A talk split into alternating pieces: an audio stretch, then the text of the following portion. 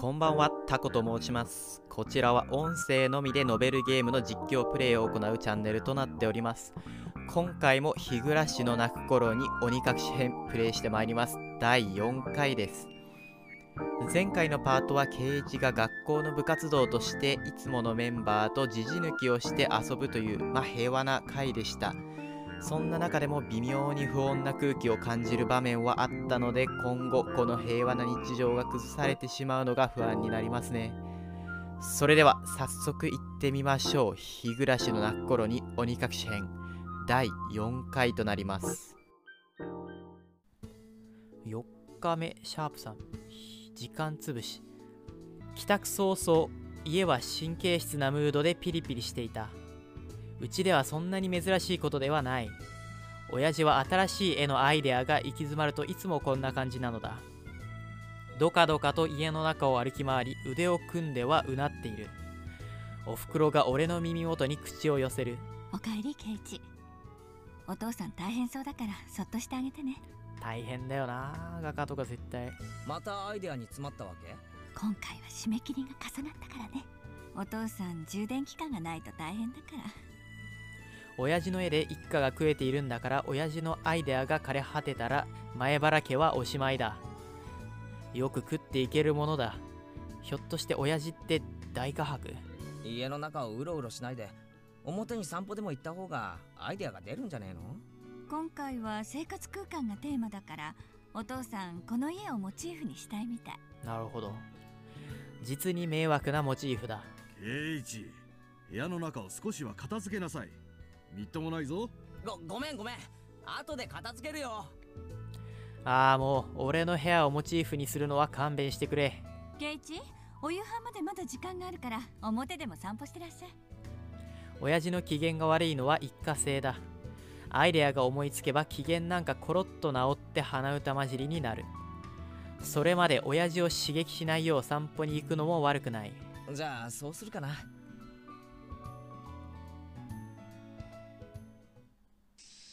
散歩ったってどこへ行くあてもない。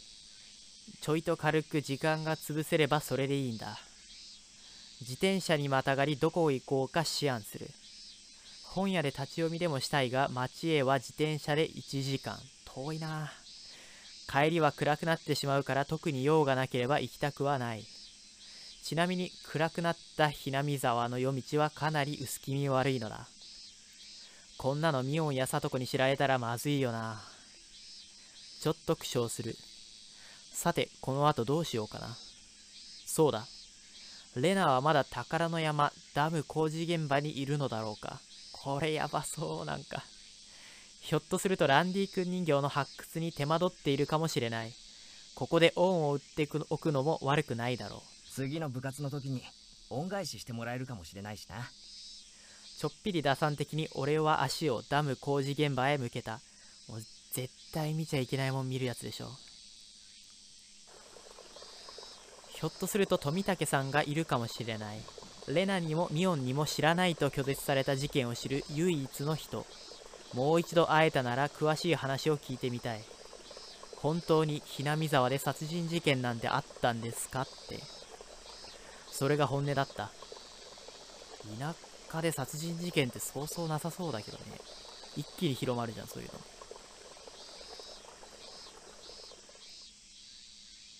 着いたレナが斜面のゴミ山で奮闘しているのが見えた。ランディ君人形はかなりしっかり埋まってしまっているように見える。レナ一人じゃとても発掘できるようには見えない。富武さんの姿がないことを知った俺は危なげに斜面を降りていった。よーレナ。精が出ますな。あケイチくんわあ大丈夫か。よかった。どうしたの？こんなところへ。こんなところかなるほど。一応自覚はあるらしい。事故発生の緊急通報を受け参上しました。負傷者はどこでありますか？事故ってえランディ君人形がゴミ山に生き埋めになっているとの通報でしたが。なんだ。びっくりした。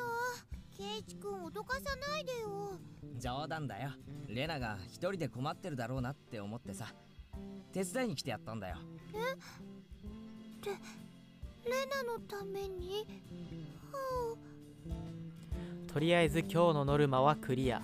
なんだノルマって？1日1回はレナの赤面を見ないと栄養バランスが悪くなる。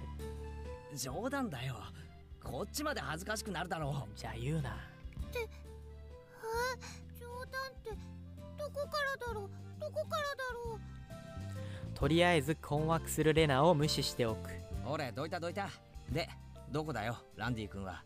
あごめん。ほらこの隙間から見える？こりゃ本当に生き埋めだな。横たわるランディ君人形を複雑に絡み合った木材や建材がまるで牢のように閉じ込めていた。レナの話によると昨日まではこうではなかったらしい新しいゴミが来たのか。どうも昨夜のうちにまた不法投棄のダンプが来てまた捨てていきそれに埋まってしまったらしかった。この山を一人でどけるつもりだったのか？その細い腕で。レナの華奢そうな腕ではとてもそんなことができるようには思えない。でもランディ君人形かいいんだもん。お店のランディ君には鎖がついてるけどこれならお持ち帰りできる。はこのランディ君人形を諦めさせればレナは多分お店の店頭の人形の強奪を計画するだろう。レナの保護者として断固犯罪に手を染めさせるわけにはいかない。どいてろよ。俺がやる。レナがまた赤面しているが今回はからかわないでおく。山はでかい。しかも無駄に日にちをかければまた不法投棄のダンプが来るかもしれない。これ以上山に埋まったらどうにもならないのだ帰って邪魔になるから下がってろって。よいしょ廃材を抜いたり折ったり投げ飛ばしたりすぐに汗まみれの埃まみれになった。晴れ渡った空の中次々と綺麗な放物線を描いて飛んでいく。木材角材ベニヤ板くっそー。捨てても捨ててもまだ出てくる。ランディ君人形は見えているのにレナに大見えを切った手前大して進まないスピードに焦りを感じた。ケイチってそもそもそんな肉体派ではないよね。本気でやるなら斧とかノコギリとかがいるかもしれねえな。もういいよケイチ君すごい汗だよ。そんな無理しなくてもいいよ。レナのためにやってるだけだ。気にするな。レナが言葉をどもらせるとゆでだこみたいに真っ赤になったあしまった。レナを犯罪者にしないために頑張ってるんだって言うつもりだったんだが。まあいいか。俺は草むらの斜面にドカッと大の字になって倒れ込む。さすがに休憩。まだ終わってないの？こいつは手強いぜ。ごめんね。ごめんね。すごい汗だく。レナのハンカチがペタペタと額に触れる。ちょっと気持ちよかった休んでてね。私家近いから麦茶とか持ってきてあげるね。あ家近いんだ。これもなんか貴重じゃない？多分。ハンカチを額に置くとレナはピューッと駆け出していった。日暮らしの声がゆっくりと空気を冷やしていく。レナが走り去ったことを確認すると俺は体を起こしてさっき見つけたものへ近づいていった。なんだ？それは紙紐で縛られた新聞や週刊誌で積み上げられたゴミ山だった。さっきのが見間違えでなければ確かこの辺に積まれていたと思う。あった。それはあまり上品ではない写真週刊誌を束ねて縛ったものだった。過去数年分のバックナンバーが順番通りに重ねられている。エロ本ってこと？あ違う。嫌な事件だったね。まだ見つかっていないんだろう。富武さんの言葉通りならそれは間違いなく殺人事件があったことを示唆していた。そしてまだ見つかっていない何かがある。最近は物騒な世の中だ。こういう気色悪い事件は後を絶たない。そしてそんな事件に好奇心を寄せる大衆だって大勢いる。ならば乗っているはずだ。どこかに。手早く梱包を解き雨で張り付いたページを器用にこじ開け目次に目を通す。いやいくらなんでも無茶でしょう。事件がいつあったのかわからないのが痛手だった。そりゃそうだよ。犯人も被害者もわからない。わかるのはここであったということだけ。時折顔を上げレナがまだ戻ってこないかを確認した。俺来るよ。グラビアのある写真週刊誌を漁っているところなど絶対見られたくなかったが実際はそれだけではなかった。レナもミオンも知らないと言った。だが間違いなくそれはあったのだ。富武さんが嘘をついていない限り。レナもミオンもうんあったねと一言言ってくれれば俺の妙な好奇心も収まったのかもしれない。レナもミオンも口にしたくないような事件。好意で隠してくれていることをわざわざ暴こうとしている。そんな友人たちへの背徳感だった。ひなみ沢ダム殺作業員たちの強行バラバラ殺人見つかっちゃった。あった。特集記事は後のページで関東のカラーページに写真が出ているようだった。インターネットとかで調べた方が早いんじゃないの？この時代まだないのかな？特集ページはがっちりと貼り付いてしまって簡単に開かない。そろそろレナが戻ってきてもおかしくない。焦った俺は諦め写真ページの方を開く。捜査官が死体袋を運び報道陣が一斉にフラッシュを浴びせているシーンだった。写真は黒ずんで分かりづらいが白抜きの見出しはくっきりと読み取れた。ひなみ沢ダムで悪夢の惨劇報復バラバラ殺人。被害者は現場監督。日頃から粗暴な振る舞いで加害者たちを日頃の鬱憤が爆発。現場監督は見るも無残なあったのだ。やっぱりあったのだ。事件の詳細は次のページから始まるようだった。来るぞ来るぞ。俺はためらいもなく次のページを開いた。そこには犯人たちは被害者をめった打ちにし惨殺しさらにナタで遺体を6つに分割。6つか。見出しだけでも十分わかる。それはあまりにも無残な事件だ。普通報復とか仕返しってのは殴ったり蹴ったりじゃないのか。斧やつるはしやナタで。こんなのは仕返しというレベルを逸脱している。文字通りの惨殺残虐殺人だ。何人もで寄ってたかって。斧でつるはちでナタで。うわー来た。うわーないないない。ないあ包丁包丁が急に出てきて。驚いたかな？驚いたかな？驚いたよ。レナもまた俺の声に驚きその手のナタをどさりと草むらに落とした。怖ー。ケイチくんねさっきほら斧とかがあると便利だって言ったじゃない？そそれでねレナ物置からちゃんとナタ持ってきたんだよ。レナは慌てふためきながら弁解と謝罪の言葉を続けるどうやら俺は相当険しい目つきをしているらしかった。ごごめん。ちょっとオーバーに驚きすぎたかな。ううん。ここっちこそごめんね。もうすぐ日が落ちてしまう。俺はくたくたくだし続きを明日にしてもいいだろ最後の針はそのナタじゃないと壊せそうにない。せっかく持ってきてくれたんだし明日借りるよ。な。うん。何しょんぼりしてるんだよ明日にはランディ君が掘り出せるんだぜ。そうだよね。雑誌見られるなよ。早くランディ君をお持ち帰りした互いにこれ以上謝り合っても意味がないことは十分に分かっていた。俺たちはレナの持ってきてくれた麦茶で喉を潤すとすっかり冷えてしまった汗を拭き帰路に着いたのだった。脱いだ上着にくるんで隠した週刊誌が今はとても後ろめたかったはあ。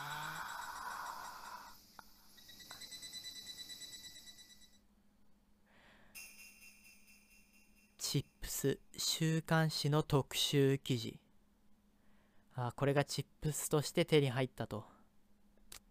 えこれは重要そうなので読んでみようと思います。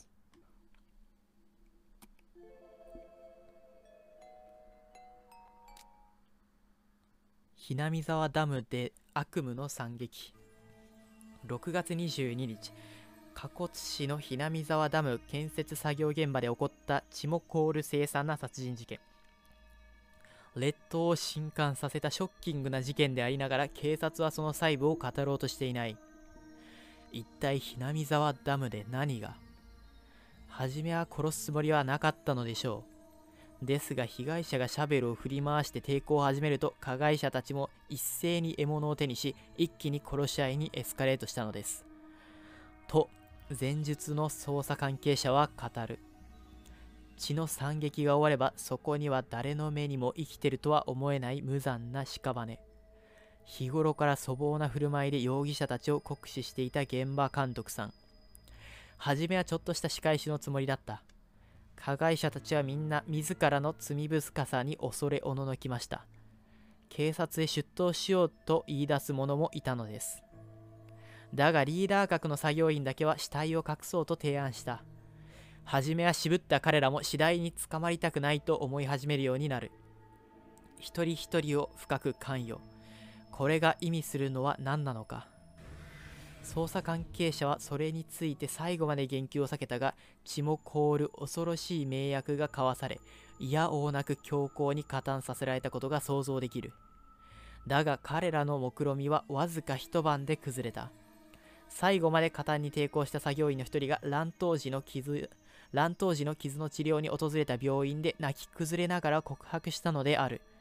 犯人たちは芋づる式に逮捕されたがリーダー格の男の行方だけはつかめていない。また彼が隠した右腕部分も発見されていない。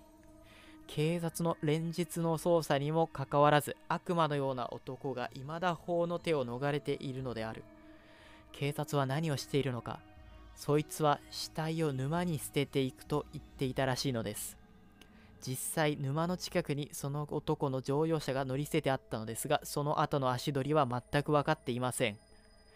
仲間の裏切りを最後まで疑っていた主犯の作業員の男。仲間が警察に自供することを見越して沼以外の場所に逃れた可能性は拭いきれない。もちろんそれも疑っています。車はないはずなので逃げられる範囲にも限度があると思うのですが署内では死体を捨てるときに誤って自分も沼に溺れてしまったのではないかとささやかれています。この沼地元では底なし沼と恐れられその名を鬼ヶ淵といい沼の底の底は地獄の鬼の国につながっているのだという。まさに地獄の鬼とも言える残虐非道。まさか沼から元の地獄へ帰ったのではうーんなるほど。被害者の名前くらい書いてないのかこれ。ということで第4回はチップスまで見てみました。内容としては散歩がてらにレナちゃんのゴミ漁りの手伝いに行くという話だったんですがそこで工事現場の事件に関する週刊誌の記事を見つけてしまいました。まあ、幸いレナちゃんにはバレなかったようなんですが珍しく緊張感のある回でしたね。そしてチップスとしてその週刊誌の記事の情報が追加されました。いやー本編チップス含めて事件についてだいぶ詳しい情報が出てきました。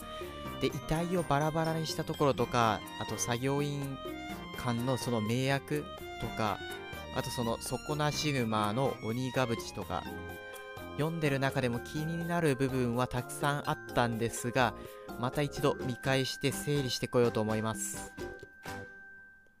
はい見返してきました。で今回の情報について考える前に一旦前回までの僕の推理を整理します。まず事の発端となったのは4年前のダムの建設工事。この工事を阻止するために村の有力者は何らかの方法で作業員を、まあ、買収かな？してこの工事現場の殺人事件を引き起こしました。結果としてダム建設工事は中止になったのですがえっと、1年前にこの事件の被害者の身内であるレナちゃんが事件の真相を解明するためにおそらく、えー、ひなみ沢に引っ越してきました。今もレナちゃんは事件現場でまだ見つかっていない遺体の一部を探しているんですが真相を隠したい村側そして工事を再開したい国側の陰謀に巻き込まれてレナちゃんは命を落としてしまう。そして最終的に村もダムに沈んでしまうというのが僕の推理でした。この上で今回の情報を見ていくんですが最初に気になったのが主犯の男が車を乗り捨てているということですね。公共交通機関もないこの田舎で車なしで警察から逃げ切っているというのは他に共犯者がいるとしか思えなくってまあ、そう考えるとやっぱり主犯の男は村側とつながっているんじゃないかと思っています。なのでまあこれはあの今の推理を支持する内容かなと。であと関係しそうなのが遺体を沼に捨てに行ったという情報ですね。レナちゃんが週刊誌に載っているような情報を知らないとは思えないのでレナちゃんが事件現場で探そうとしているのは遺体以外のものだということになってきます。まあそうなるとそもそもレナちゃんが被害者の身内だって説も怪しくなってはしまうんですが一応1年前に引っ越してきたってとこで被害者の関係者かなとはまだ思ってます。でじゃあレナちゃんが何を探しているのかということなんですがそれが作業員たちが交わした名約えー、一人一人を深く関与というキーワードもありましたがその迷惑の証拠になるようなものがあるんじゃないかなと思ってます。でそこに関連してくるのが人数分に分割した遺体とかそういう情報なんじゃないかなという感じです。まあ、他にも気になることはたくさんあるんですけど、うん、この段階じゃ推測くらいしかできないかなと思ってます。ということで今回はこの辺にしようと思います。正直今回の推理は苦しいなとは思ってるんですけどね。今後の情報と合わせて分かってくることも多いと思うので引き続き楽しんでいきたいと思います。それではここまで聞いていただきありがとうございました。ではまた。